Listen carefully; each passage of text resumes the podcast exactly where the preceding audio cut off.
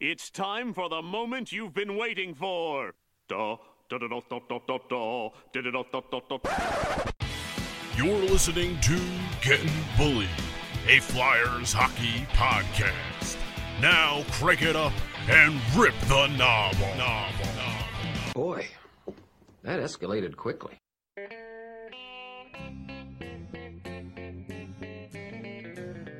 Yes, indeed. This is Philly is Draft Special, a Getting Bullied production presented by PhillyIsFlyer.com. You can check out the site on Twitter at PhillyIsFlyer, and you can check out this show at underscore Getting Bullied. I'm Mark Gianone, joined as always by the man, the myth, the legend, way down in D.C., Mr. Dan Silver. Dan, how are you, my friend?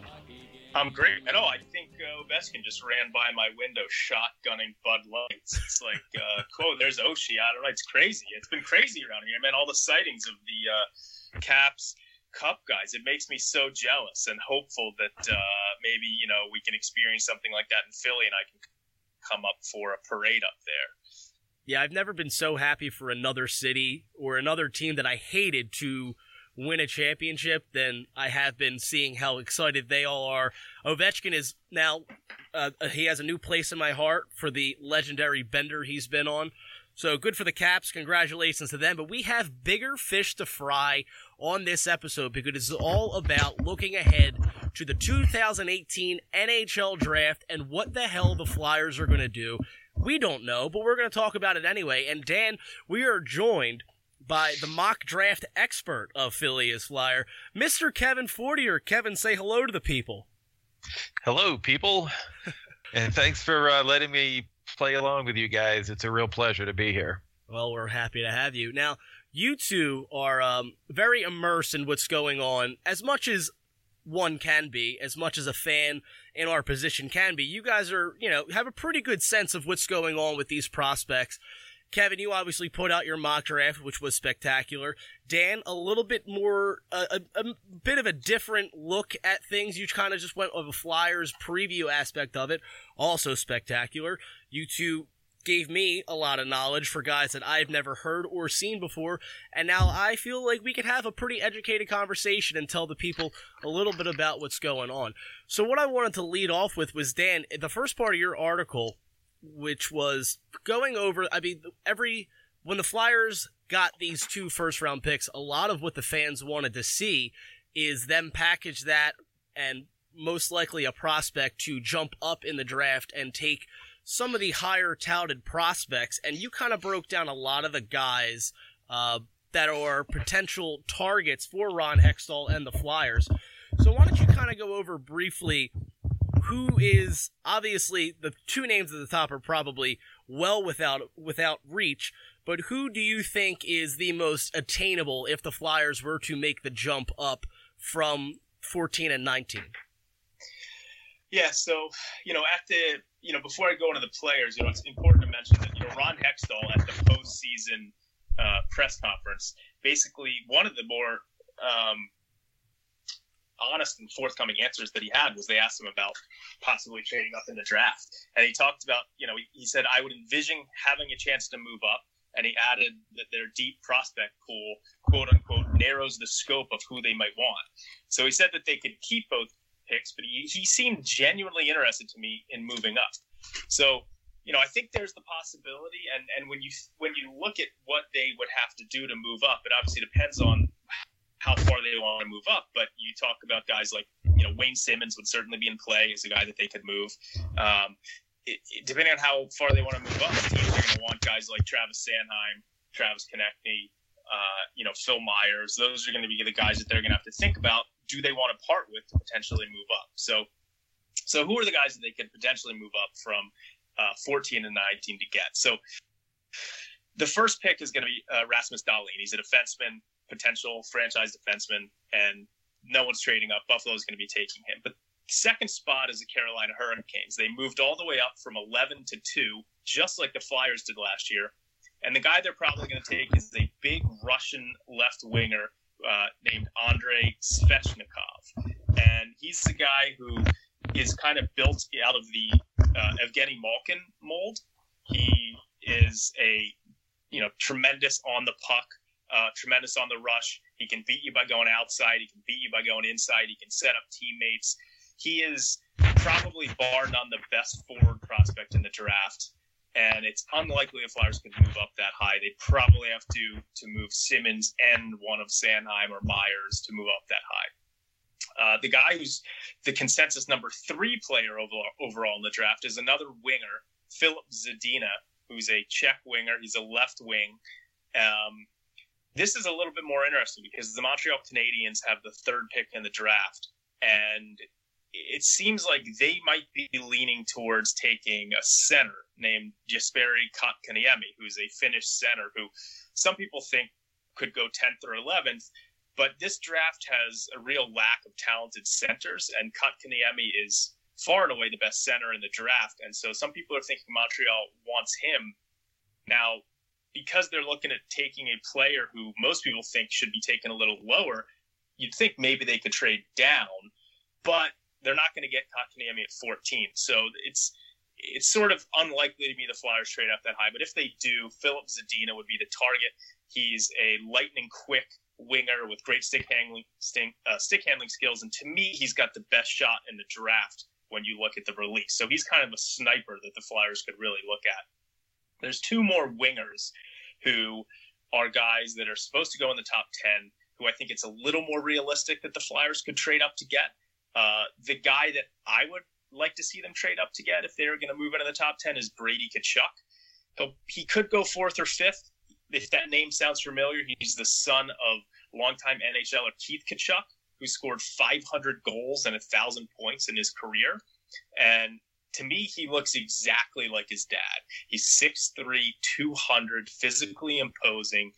Uh, he's got underrated hockey sense. He's an underrated skater. He's a very good finisher in front of the net. You put Brady Tkachuk on a line with Nolan Patrick or Morgan Frost, and he's going to score a lot of points. Um, again, though, he's the guy who could go fourth or fifth. So you're probably going to have to to part with you know both 14 and 19 and and Simmonds and maybe another prospect to move up to try and get Brady Tkachuk. If they're going to move up for a forward, that's the guy I want.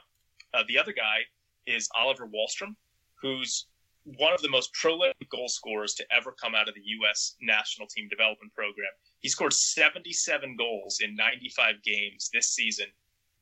He he's the other guy who, along with Zadina, has Wahlstrom probably has the best shot in the draft, but he doesn't get it off quite as fast as Zadina does. But he'll score from anywhere.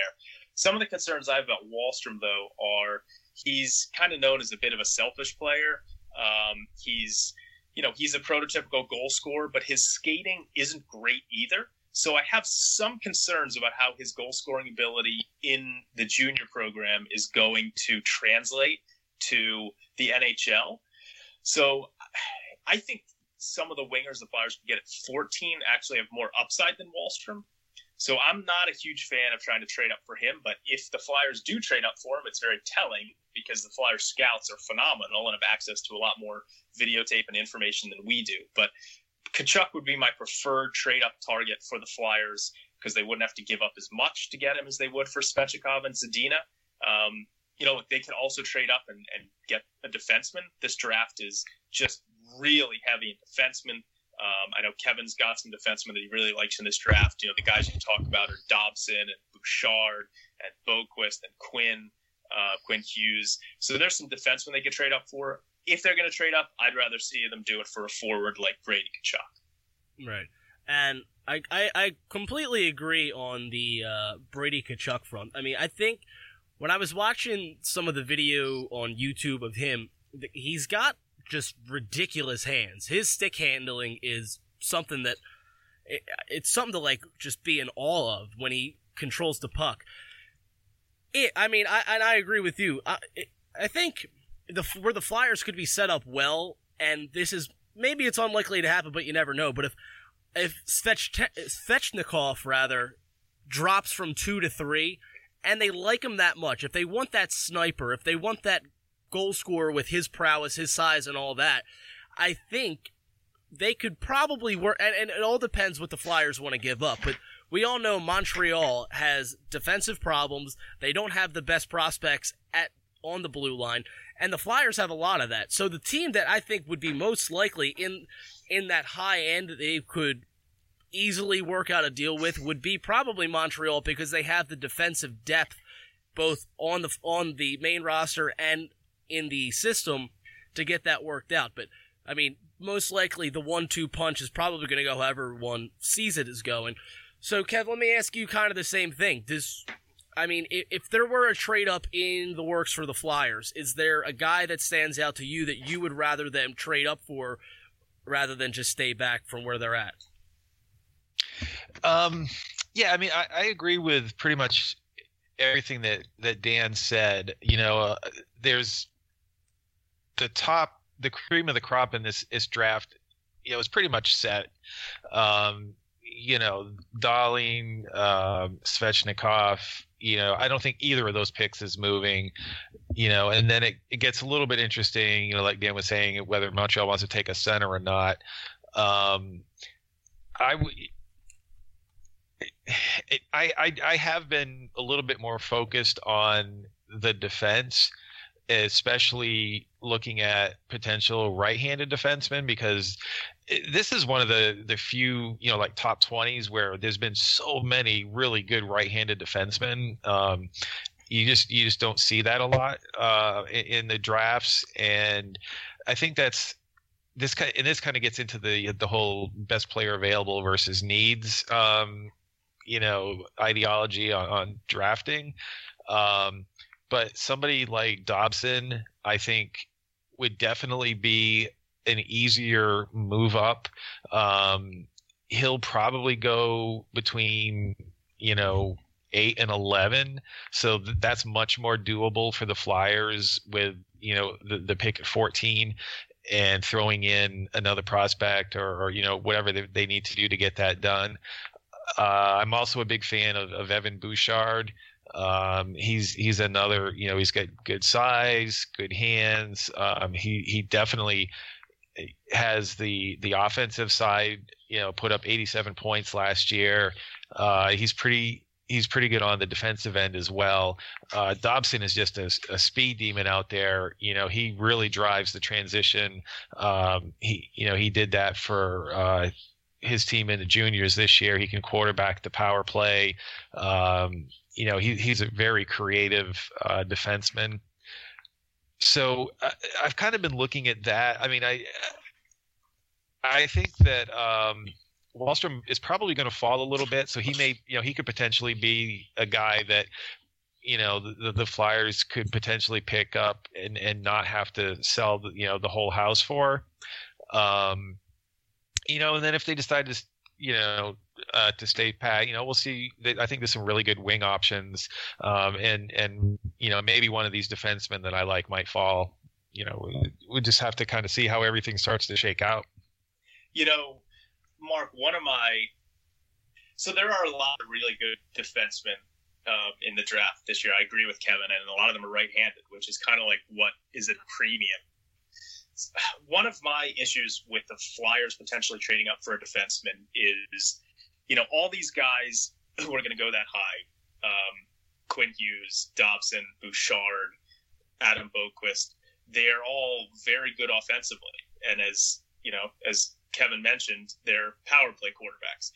The Flyers have a power play quarterback, right? Mm-hmm. Shane Gostisbehere is Shane Gostisbehere is going to be the, the power play quarterback on this team for the next five years, if not longer.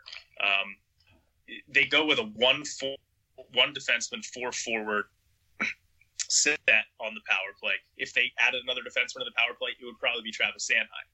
Um, you know, Ivan Provorov obviously is the best D man on the team, but they probably don't want to give him that many minutes because he's already playing the most minutes on the team. So one of my issues is if you're going to move a lot of assets to to move up and get a defenseman who one of the biggest skill sets they have is offensively on the power play. You know, Dobson led the Quebec Major Junior Hockey League in power play goals, right? So one of the reasons the teams would be drafting guys like this is for the power play. But on the Flyers, that's kind of going to go to waste. So you're mainly looking at what these guys can do, even strength. They're all very good players and good at even strength, but you're mitigating some of their value because you don't need that power play quarterback on the Flyers. So that's one of my concerns about trading up to get a defenseman. Obviously, young defensemen have a lot of value. So if you pick a Noah Dobson, you know, two years down the road, you could trade and he keeps developing. You can trade him for a lot probably in two years, right? So that's mm-hmm. there's that point of it, right? So if the Flyers really love Dobson and you know they think two years from now maybe they could trade him, but but one of my concerns with moving up to take a defenseman is just that you know they're not going to be used on the top power play unit, and that diminishes some of the value. Right. I think it's also probably a bit um I mean not unlikely, but I, I just don't see the point in drafting a guy that with the intent, I guess, to trade him a couple years down the line. I mean, usually when you're taking a guy, when you're drafting a guy, you're getting him to get him into your system and have him grow in your system. And I completely agree with you. I think if they're going to trade up, it's better for them to trade up for a forward, mainly a winger, because they're set, not set, but they, they're pretty strong down the middle as far as centermen go, uh, both on the team now and in the system.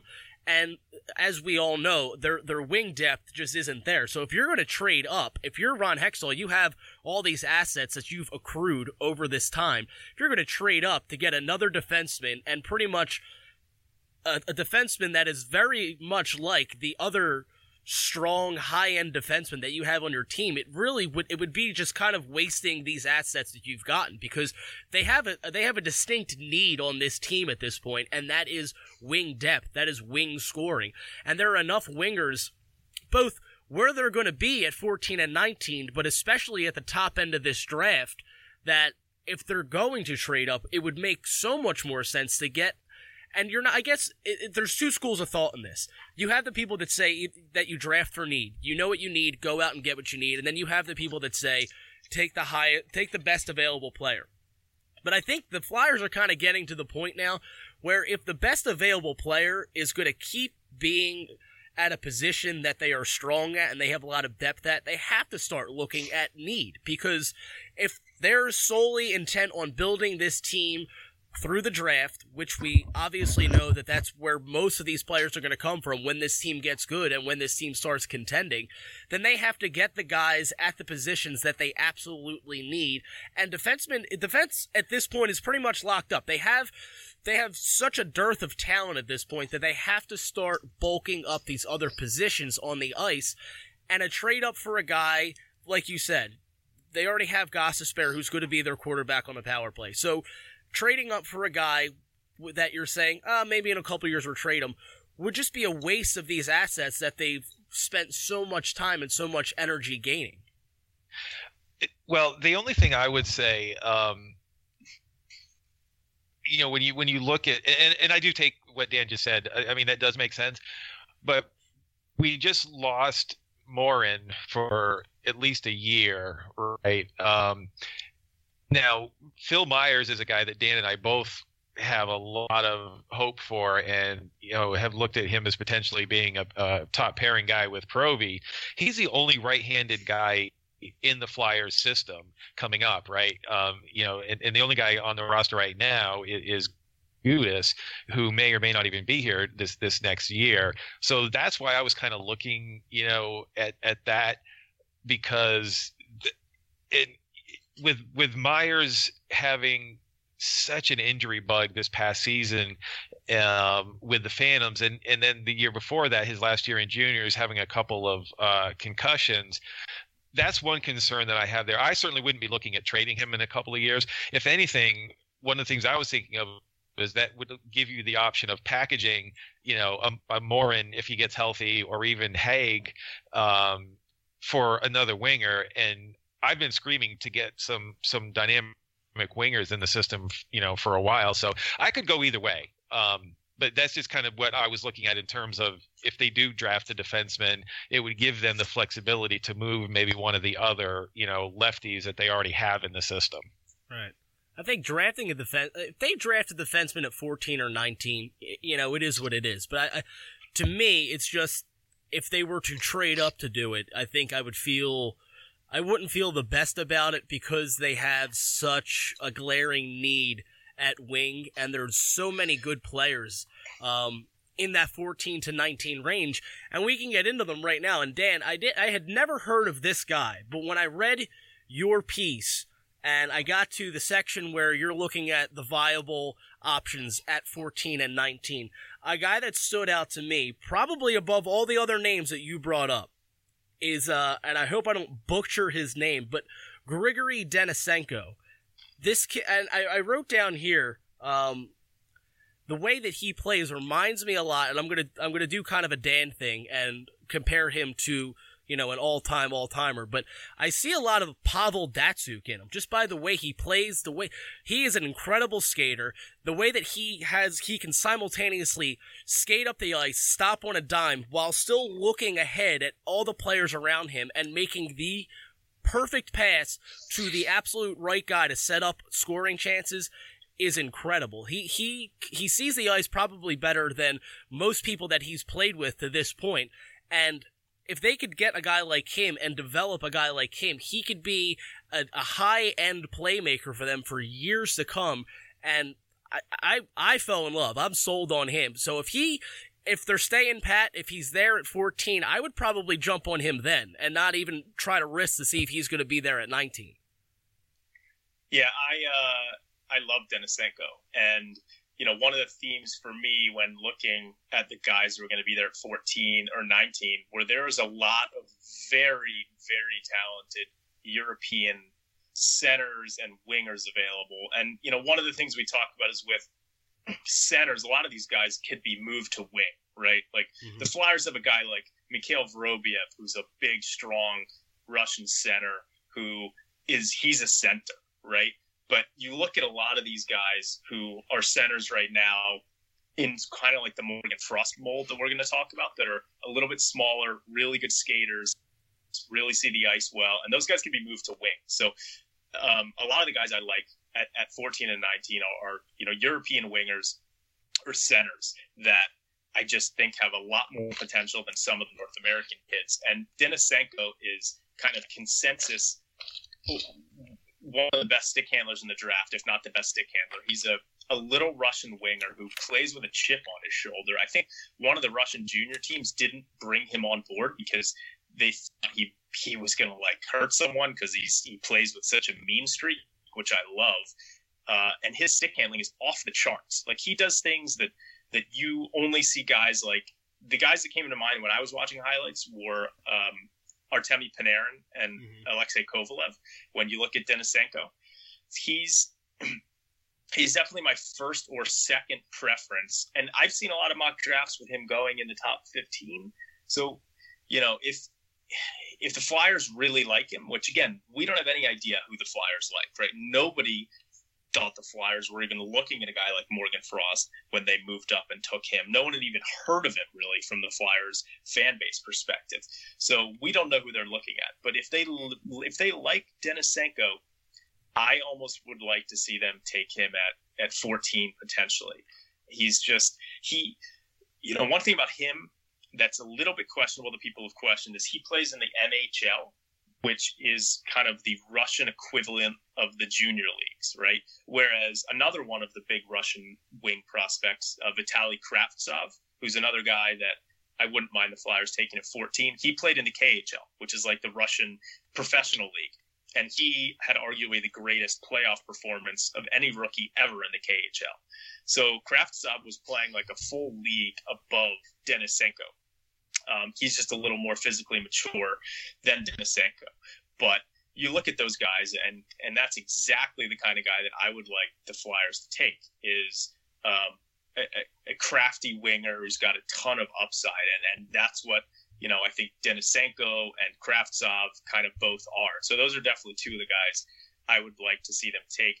And you know, um, we talked about defensemen, and I agree I think with what you were saying, Mark, is that if I wouldn't mind them taking a defenseman at 14 or 19, and we'll get into that when Kevin talks about his mock because I know he's got them taking a defenseman at 14. But I think there are some defensemen who they could get at 14 and or 19 who would be a lot better, kind of like second pairing physical defensemen that wouldn't need to play on the power play, and you wouldn't have to trade up to get them. Mm-hmm. Um, but yeah, I, I love the Russians. I love Denisenko. I love Kravtsov. Either of those guys would be great.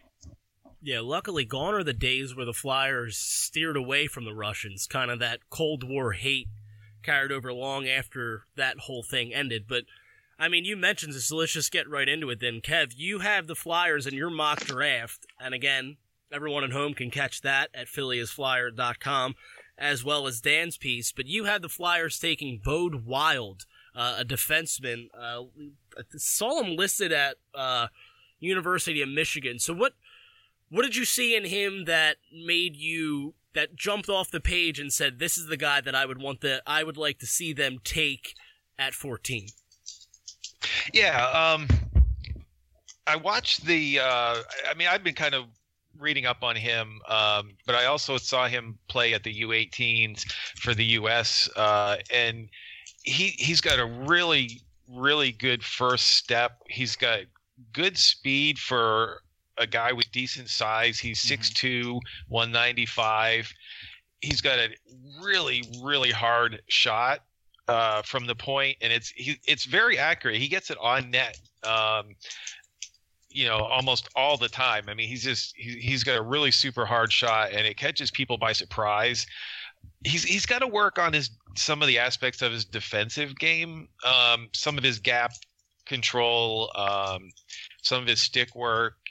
You know, would definitely need to to be improved. Um, but and that's okay. Uh, you know, he's he's gonna you know he, he's gonna play hockey or he's gonna play college hockey for a little bit. Um, so he'll he'll have time to to you know really kind of fine tune that part of his game.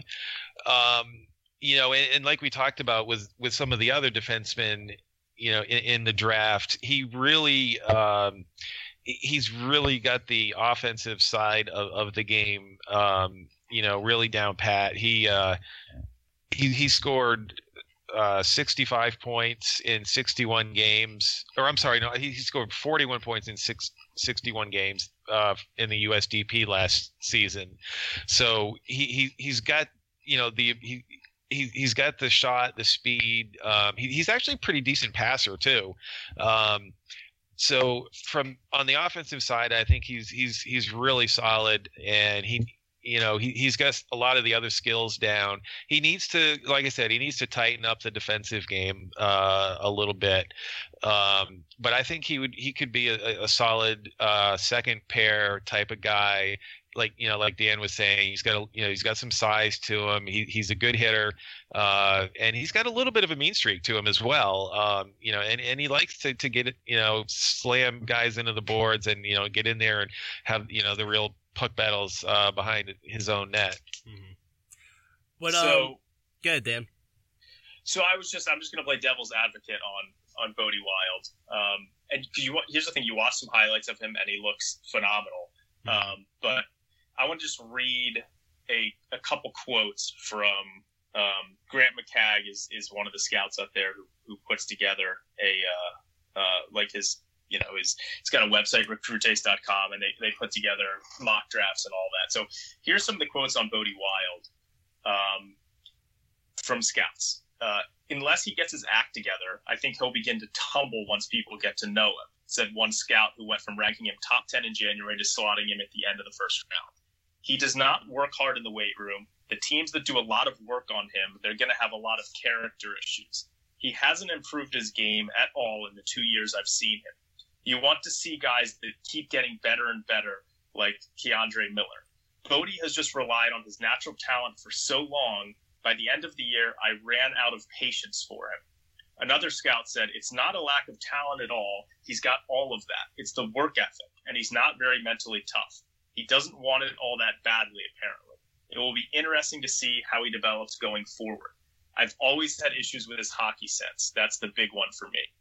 So and I've read, you know, more and more of this kind of about Bode Wilde in the last few weeks. And and so he, Kevin's right. He's got all the physical tools. Um, and when you watch highlights of him, he just, you know, it's very impressive. But the stuff that I'm reading is kind of turning me off a little bit. And so I'm going to go in kind of a different direction, but the same direction. If they're going to take a defenseman, the guy who I'd like them to take in that spot is K'Andre Miller who also played on the U.S. national development team. He was converted from a forward to a defenseman, um, which sounds a little bit like Dustin Byfuglien. Um, and he's huge. He's uh, 6'3", he weighs 200, and he's a great skater. I mean, he was playing forward, so he's a really good skater. He's a little bit raw right now. Like, here's a quote about him. It's it's more his defensive as a concern than making turnovers. He chases guys down at times. It's all coachable stuff. He's a raw kid. Another guy said he plays a lot smarter game than Bode Wilde. He's almost impossible to beat one on one. And he, so he's he's a guy who I think that is kind of more along the lines of what the Flyers might look to take because I don't think they're big on taking guys that potentially have character issues. So I, I would really like to see them potentially take K'Andre Miller if they're going to take a defenseman with 14 or 19. Another one of the really interesting defensemen is a kid named Ryan Merkley, who talk about character issues, and this is probably why the Flyers are not going to take him. But he's known as having like off the charts character issues. But a lot of people also think that he's the best offensive defenseman in the draft. So he's a guy that might have top five talent, but might not go until much later in the draft. So Ryan Merkley is going to be a guy that Flyers fans should watch on draft day just for some entertainment to see where he goes because he's one of these guys who could really drop. Um, and one more defenseman, not for the first round, but just an interesting one to talk about is Kjell Samuelsson. Many Flyers fans know him. He was on the Flyers for a long time. Big right. defenseman. His son, Mattias Samuelsson, is supposed to be going in the second round. He's six four, which is three inches shorter than his father. Um, but he's a lot like Sam Morin, from what I've read, and that he's he's a good skater. He's obviously very big, doesn't have a lot of offensive upside, but he's a guy that if the Flyers take two forwards in the first round, I would not be surprised if they took Mattias Samuelsson in second round. And his dad works for the Flyers right now. He helps develop some of their overseas prospects. So that's just kind of an interesting name to, to keep an eye on. But but if they go defenseman in the first round, K'Andre Miller, I think, would be my my choice. Yeah, if if the Flyers don't take um, Bode Wilde, um, you know, and I, I I think Ryan Merkley is he's he's really fun to watch, and I've heard the same thing about him being the best offensive defenseman. But yeah, he is kind of a nutcase.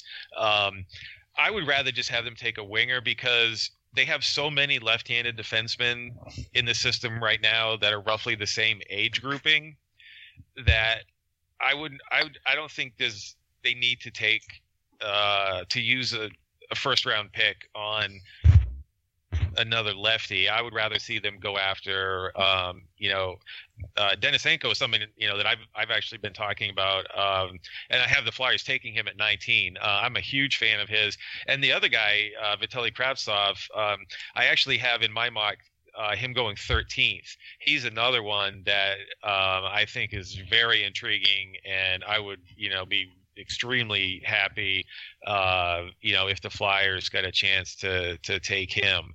Um, so you know, I, I think that would be kind of interesting. Um, uh, another guy uh, who Dan really pointed out to me, and the more I've looked into him, the more I've liked is uh, Dominik Bokk.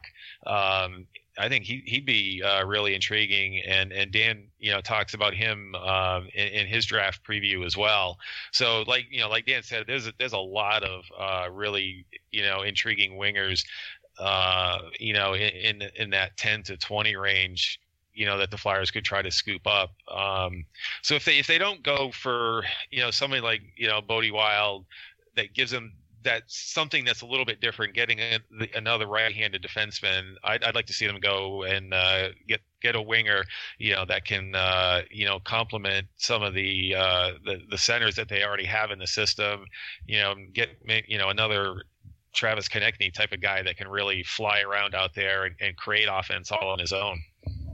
Yeah, I think um, going back to Bode Wilde, um, what kind of stood out to me with him uh, when I before I ever started, you know, watching video and you know just watching him play a little bit was when I saw his size first and foremost. You know that that six two frame. I think what was he like one ninety five, like almost two hundred pounds. I I didn't expect him to have the offensive skill that he does. Um, admittedly, before I hit play on some of the videos of him, I expected, um, I guess somewhat.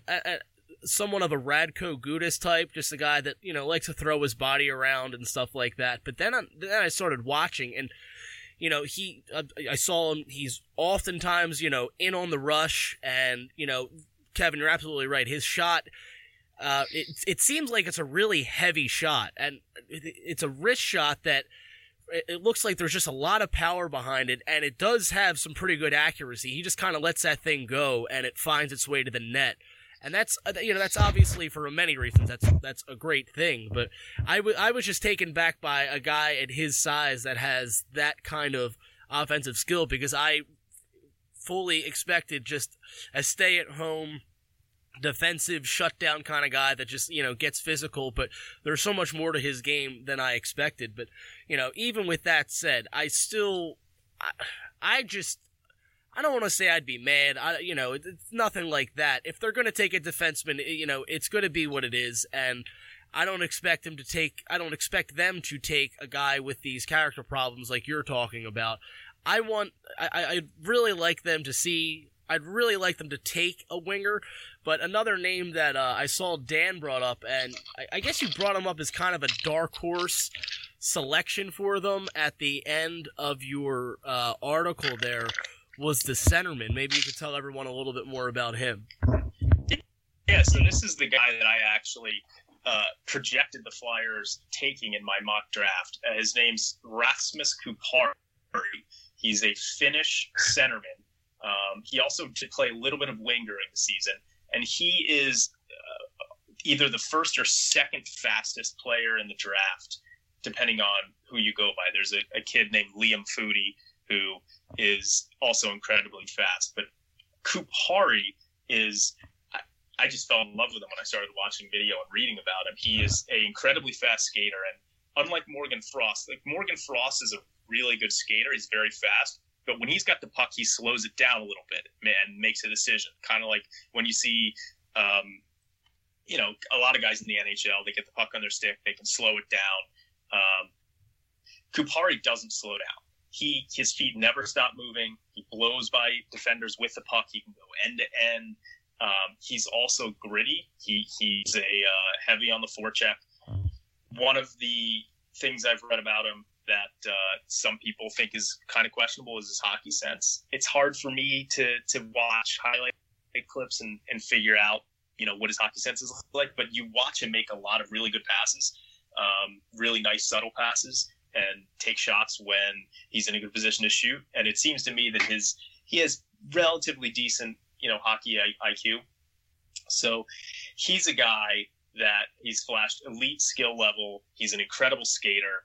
The Flyers, one of the things they're lacking is really good skaters, right? I mean, Travis Konecny is probably the best skating forward on the team.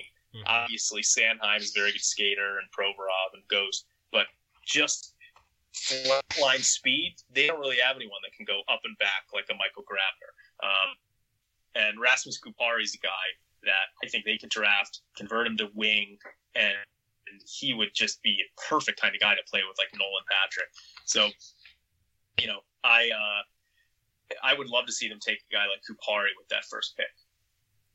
I kind of want to get, you know, we we saw obviously something that nobody really expected to happen last year was the trade of Brayden Schenn. Uh, obviously, landed the Flyers two first round picks, but you have the people out there that only like to bring up the one first round pick and Jori Lehtera, but we all know that that's there's more to it than just that.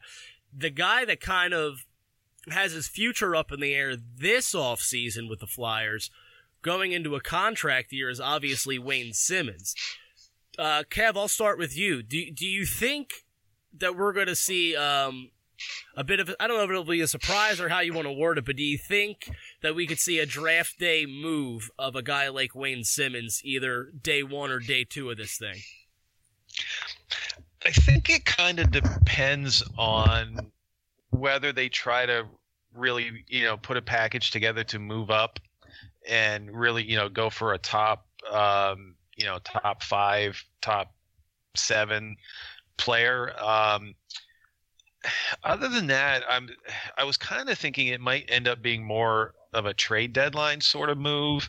Um, I'm certainly not going to be surprised if he is moved. I think that's kind of you know getting to be the majority uh, view on things with him you know turning 30 and you know coming up on on free agency so i mean i wouldn't be surprised if it if it happens um i mean the other thing that you know we haven't talked about um you know, and Dan and I have, have kicked around for a little bit here too, is, you know, maybe trying to put some sort of a package together and go after uh, Dougie Hamilton, you know, and that would kind of take care of that top pair right-handed defenseman, you know, who could potentially eat a lot of minutes, et cetera, you know, really help on the offensive well. Um,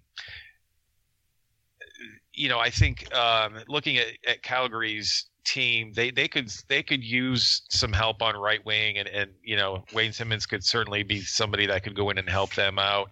Um, but you know, again, if it's not to move up for one of the you know the top picks, I, I am not sure it gets done on draft day. Yeah, I, we, I yep. yeah, good.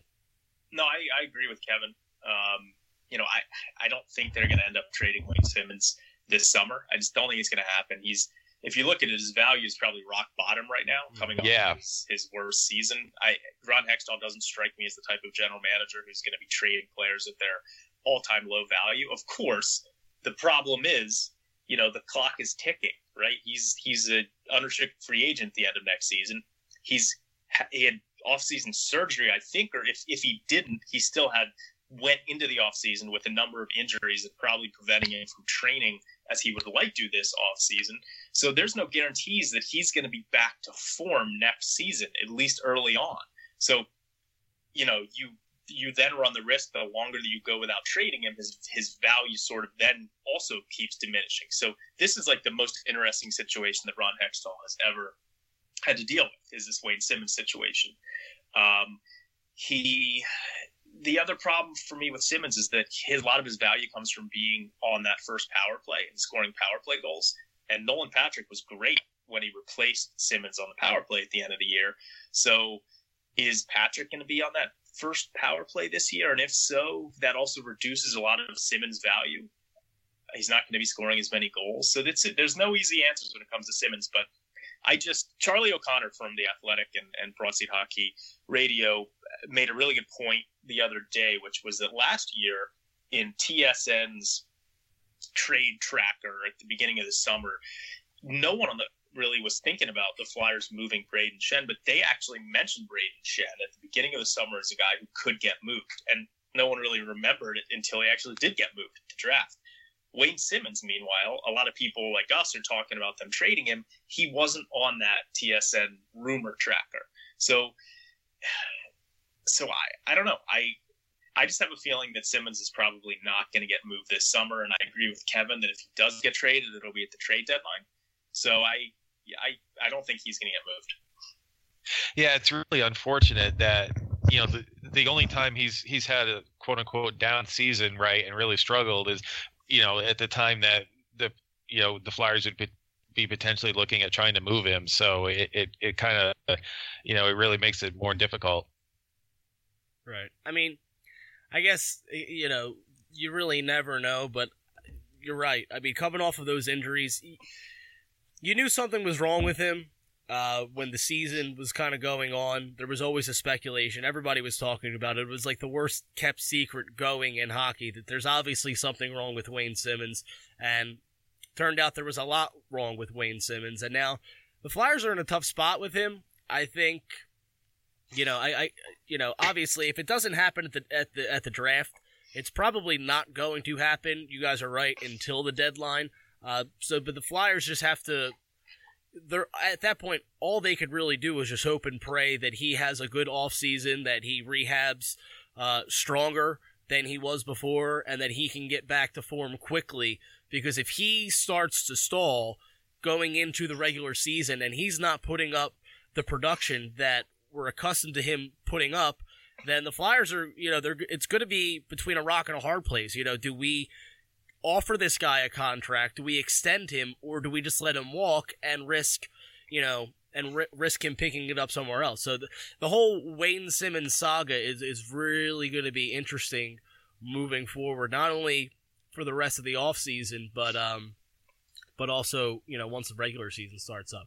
So, kind of the big news that came down, uh, just from an NHL as a whole standpoint, was uh, a, a guy that a lot of Flyers fans want the Flyers to put a package together and go get, and that's Mike Hoffman from the Ottawa Senators. Obviously, Ottawa as a franchise is in complete shambles. They are, you know, it's like the blind leading the blind up there. And probably the worst thing that the Senators could ever have happened to them this offseason is a dispute between two of their biggest stars and Mike Hoffman and their captain Erik Karlsson.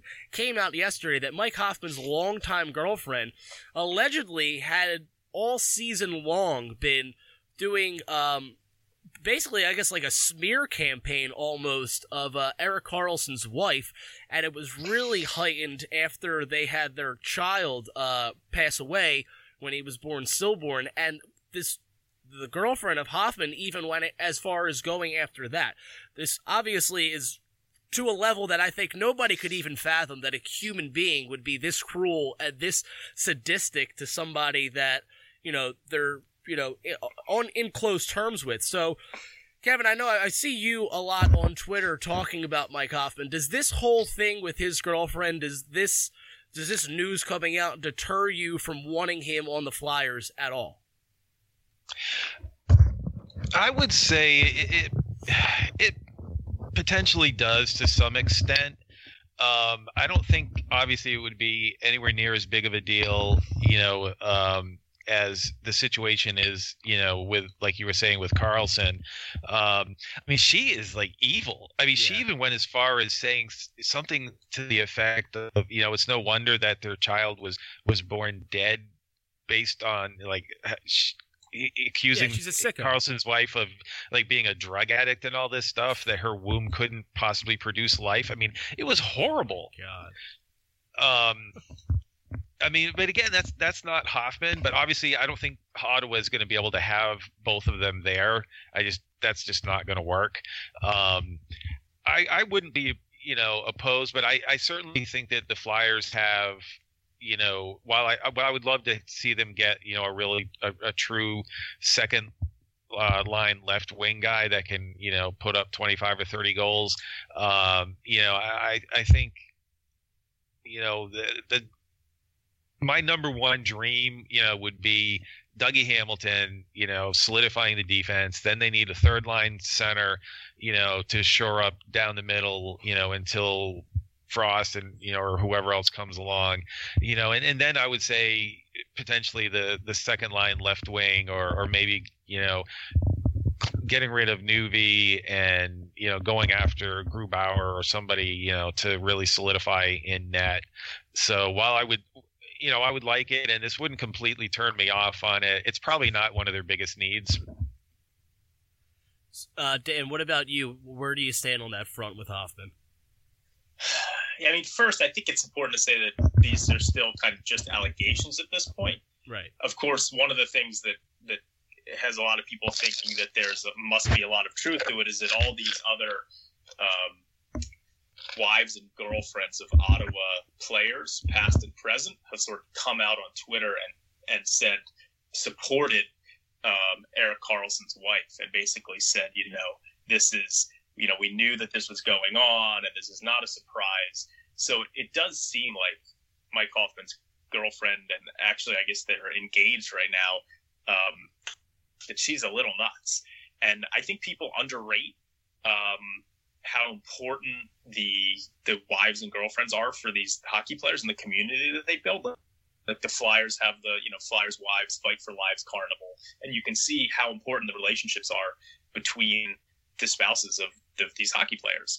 Um, and so I actually think that this is going to be a big deal, and especially a franchise like the Flyers that is is so much built on um, camaraderie between the players and the community. I don't think that the Flyers would want to introduce someone like Mike Hoffman's fiance into the family. Um, so I, I, think this drastically hurts Mike Hoffman's trade value. I think that it, it basically says to me that the Flyers are probably not going to go after him. I guess unless he breaks up with his fiance. Um, so I, it's going to be really interesting to see what Ottawa gets for Hoffman because he before this he's probably worth a mid first round pick, right? You could have seen the Flyers maybe trading number 19 to Ottawa for Mike Hoffman. Now, mm-hmm. I don't think so. I, I, don't think that he's the kind of guy that that you know Ron Hextall uh, or the kind of situation that Ron Hextall wants to introduce into his team. So it definitely definitely impacts thing. It's one of the craziest. I mean, between the Colangelo story and now this in the last few weeks, it's like it's insane. Yeah, I, there should be like a, a a a statement put out by just all athletes to tell their significant others to stay off of social media and all that. But I think what you touched on uh, is most important in terms of the Flyers is the Flyers' wives charity that they have those women have to work so close together all year long, not only during the season, but during the off season, they, you know, they're constantly communicating, getting things together and stuff like that. And I agree. I don't see any way possible that the Flyers bring in a guy who is, you know, engaged to or married to a person that is that level of demented. Because this this girl she's a sick person. She is a sick sick person. The shit that she said is just unfathomable that a person could think that in their mind and then put it out there in the most tragic of times that a couple could go through. She needs to be probably institutionalized because there's something wrong with her. And i think any team that thinks about trading for mike hoffman because the chances, I think, at this point of him staying in Ottawa are slim to none because if anybody's staying there, it's Karlsson. If they want to keep anybody up there, it's Karlsson. And what I think any team is going to have to look into when it comes to Mike Hoffman is did he know? And to what extent was he involved, if at all? Because you're right, you brought up the whole Colangelo thing with the Sixers. And the big thing with hit with that was once it started coming out that his wife had a lot to do with it, the question then was, okay, well, how much did he know? How much did he know what his wife was doing? And this is the same exact situation. How much did Mike Hoffman know about what his fiance was doing and what she was saying? Because if she's saying it in public, there's a very good chance that she was saying it in private to him and then you have to question his judgment of just character that she's saying these things and he's just okay with it about some horrible things that she's saying about his, not only his teammate but the captain and the face of that franchise. So you're right. I think I don't know if there's any trade value for Mike Hoffman. If they get him, if if if at some point they do trade him, it's going to be for a lot less than they could have gotten a week ago before all this came out. This is a huge story in the NHL offseason because it's a guy that everyone thought was going to be moved. They thought there was a very good chance he gets moved, and now it's all up in the air. And I think, as far as him coming to the Flyers, I think it's it's a foregone conclusion that that's just not going to happen at this point unless he, you know, puts this woman on a rocket and blasts her to the moon where nobody can hear from her again. All right, you guys convinced me. I, it, yeah, it's it's a bigger story, you know. And she was also apparently Karlsson said that she had she was using like multiple multiple uh, fake accounts to oh to go God. after his wife as well. She wasn't just doing it under her own name. I don't understand. I mean, look, in this day and age, everything comes out eventually. So I don't know why anybody tries anything. I don't know why you bother trying to just smear the name of a beloved player in the league and his wife about their child dying. It's, it's horrible. It's ridiculous to me. It really is that she thought about it, typed it out, made multiple accounts, and then just kept going with it. It's it's ridiculous. And I feel bad for him. If he didn't know about it, if he didn't know she was doing this and now his name's going to get dragged through the mud along with hers and he's going to have a hard time fitting into any locker room he goes into because he's going to have a lot of explaining to do. So, I mean, we'll see where this saga goes. We'll see how it plays out. But as far as Mike Hoffman scoring goals on Broad Street for the Flyers, I think that's That's a dead issue at this point. It's not going to happen, and he has nobody but his fiance, girlfriend, wife, whatever the hell she is, to thank for it. Um, so yeah, that's that's the big NHL news at this point. We have a you know we have we have, we have a little bit of time left to go with this. So Kevin, I'll kick it to you. We know kind of uh, we'll just take it back to the draft to kind of close this thing out. We know uh, Dan's kind of dark horse player that you know he has them taking in his mock draft. Um, so is there a guy that you think is not getting talked about enough as a possibility for the Flyers in the first round? Yeah, there's a couple of um, there's a couple of wings, and one guy I forgot to mention because I've just kind of concluded that he's probably not going to be available would be Joel Farabee. Um, I think he would be you know phenomenal if the Flyers were able to get him. But as far as not getting enough uh, notice, um, Martin Kaut is a winger who I think has a, a, a ton of potential. Um, you know, who could come in and and uh, you know really help out you know on on right wing. You know he's probably a couple years you know away from making the team. He's uh, he's Czech, uh, six one, about one seventy five. Mostly, you know, ranked in, in the mid teens. Uh, one has him at, at 22 uh, future considerations you know but he's he's got you know a, a really good all around game. You know, he may not necessarily stand out, you know, uh, head and shoulders above some of the other guys on any particular area, but I think he's just, you know, a good, solid all around uh, player. Um, Dominik Bokk is is another one. Uh, Dan mentioned him in uh, uh, in, in, his uh, draft preview he he's another guy that has started to kind of climb up the the radar a little bit. Um, he's uh, is he Danish? Dan, I'm trying to... he's German. German, that's right. Um, he, he's about the same size as Kaut. He's also a right winger.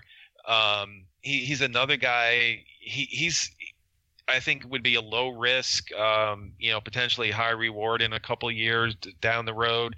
I think he's got a, a he he's probably got you know more on the, the high end skill level than Kaut does. Um, but he's he's another guy that I you know there just aren't you know any real glaring weaknesses in his game. Um, he seems to play a very smart, efficient uh, style of hockey. Um, he's got really good hands. Um, you know, he he's a good skater with some decent speed. Uh, so the, I would say those are probably the two guys that you know probably deserve a little bit more attention than they're getting.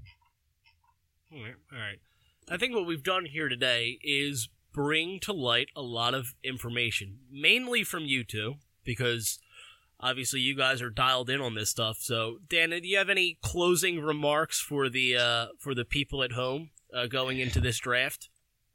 Well, I just I want the Flyers to take some high upside guys. Like just for example, I I don't love Martin Kaut that um, Kevin mentioned just because he's a guy who's very solid. He kind of reminds me of like Maxime Sushko, who the Flyers took um, in I think the fourth round last year, who was really good in the World Juniors for Belarus. He does everything really well, but he's not kind of like a standout in any one category. So if I, would like to see them take one of these guys with a high upside. Like Joel Farabee is a guy who a lot of people want the Flyers to take. If the if they take him, I'll be happy with it. But I don't think he's got the upside that guys like Vitaly Kravtsov or Grigory Denisenko or Dominik Bokk or a guy that I didn't mention, John, Jonathan Berggren, who's a Swedish player who was just torched the uh, the Swedish second league there with 57 points in 38 games. Really like him. Um, and Rasmus Kupari, who's the guy I talked about. Um, I want them to take a guy who's got a lot of skill, who's a really good skater, good stick handler, high upside wingers who could become top top scorers in the NHL. And I think there's some wingers that they could get at 14 and 19 that fit the bill. So I either want them to make a mega trade, get up for Svechnikov, make a somewhat smaller trade, get up for Brady Tkachuk, or stay at 14 and 19 and take Kravtsov, a Denisenko, a Berggren, a Bokk, or if they're going to take a defenseman, take a K'Andre Miller who's got upside and could turn into like a Dustin Byfuglien. So that's kind of what I want them to do. And how much time have you spent in Europe? Because you, you pronounce these names extremely well for an American. Well, remember that I used I used to be a play-by-play hockey announcer, so That's right. I uh, I made a living by having to pronounce all of these guys' names correctly. So Oh, good for you. Excellent stuff. All right. Uh, so to close it out, Kevin, uh, since I'll go, I'll kick it to you first because you know you're uh you're not a, a regular on here. If the uh, if the fine people out there, the fine Flyers fans, want to hear or see Kevin Fortier's tweets about the Flyers and everything else, where would they uh, see that at? My awesome tweets can be found at KS Fortier. Um, they can also read my draft at Philly is Flyer. Um, I just want to say this is probably one of my absolute favorite times of year. Um, going in, into the draft is is I mean, it can go so many different ways. It's just it's just so much fun. It's so exciting. You know, I, I could be happy with so many different scenarios for the Flyers. Like Dan said, I just I hope they get some you know really good talented guys that you know can can add some some spark and and uh, creativity to you know they they've got a lot of really good solid 200 foot you know dynamic centermen you know, if they can get some wings to complement those guys, or, or maybe get a real flashy guy that can help with the transition, because that, that I'd say that's probably one of the other things. The, the Flyers' defense defensive speed is not huge for them. Um, you know, obviously Ghost can fly, but you know, it you know, Toby's a great skater. You know, obviously Sanheim and Myers are good skaters, but they don't have that high end speed. Um, you know, uh, and, and if they could get you know a Hughes or a Dobson or you know Boqvist or some of these other guys, uh, Ty Smith, you know, they, they it, it's just going to be great all around. I love it all. Awesome, awesome. Dan, how about you? Where do the fine people find you at on the social media devices? The fine people can uh, find my tweets and, and then tweet nasty things to me if they want at uh, at dsilver88. They can find my stories, including my Flyers draft preview at, uh, just like Kevin said, phillyisflyer.com. One last thing I want to say all hockey fans out there need to do themselves a favor and go read Nick Boynton's story today Oh, yeah. from the Players Tribune because it's a gut wrenching, heart rendering story that Nick Boynton put together about his career in the NHL as an enforcer and his struggles thereafter. And considering the lawsuit that's currently going on right now against the NHL from a bunch of former pl- players for basically ignoring concussion protocols, uh, everyone should go read that story from Nick Boynton because it's uh, anyone who watches hockey needs to read that story. So Right. Where where is that again, Dan? um, at the Players Tribune. Okay. So just type in Nick Boynton, B O Y N T O N, onto Twitter, and you'll find the story. It's a, it's a must read. Yeah, it's, Yep. it was all over the place today. It was, I think, what that story did more than anything else was because whenever you hear the problems with concussions, you only hear talk about the NFL because obviously the NFL is a bigger league than the NHL. But for the people out there that are, you know, that get up in arms a little bit because the, the, you know, the goon, the thug in the NHL has been pretty much phased out.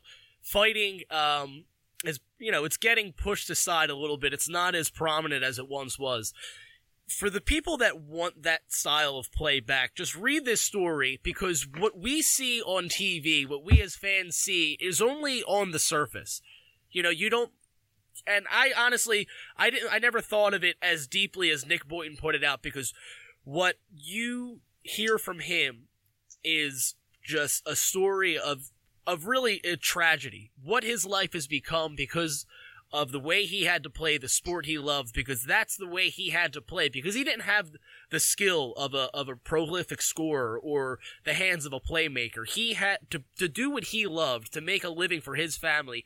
He had to play this game a certain way and it has crippled him mentally and emotionally and he feels it every day. So if you for the people out there that want that style of playback that miss it, just read this story and get a perspective of life after that the, the, life after for that player, for these guys that we loved seeing bash each other's face in. See where some of these guys are now. Look at the list of the names of the guys that have passed away because of these concussions and because of mental diseases that they've picked up playing hockey.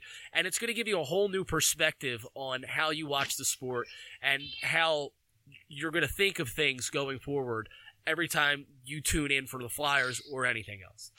But as for me, on the Twitter machine, if you want to tell me how much dumber I am than my two uh, my two friends here, you can find me at uh, at Mark Flagman. That's with two N's. And again, follow the mothership of this whole thing, because without Phileas Flyer, nobody would listen to us. Nobody would hear what we have to say. So follow them at Phileas Flyer on Twitter.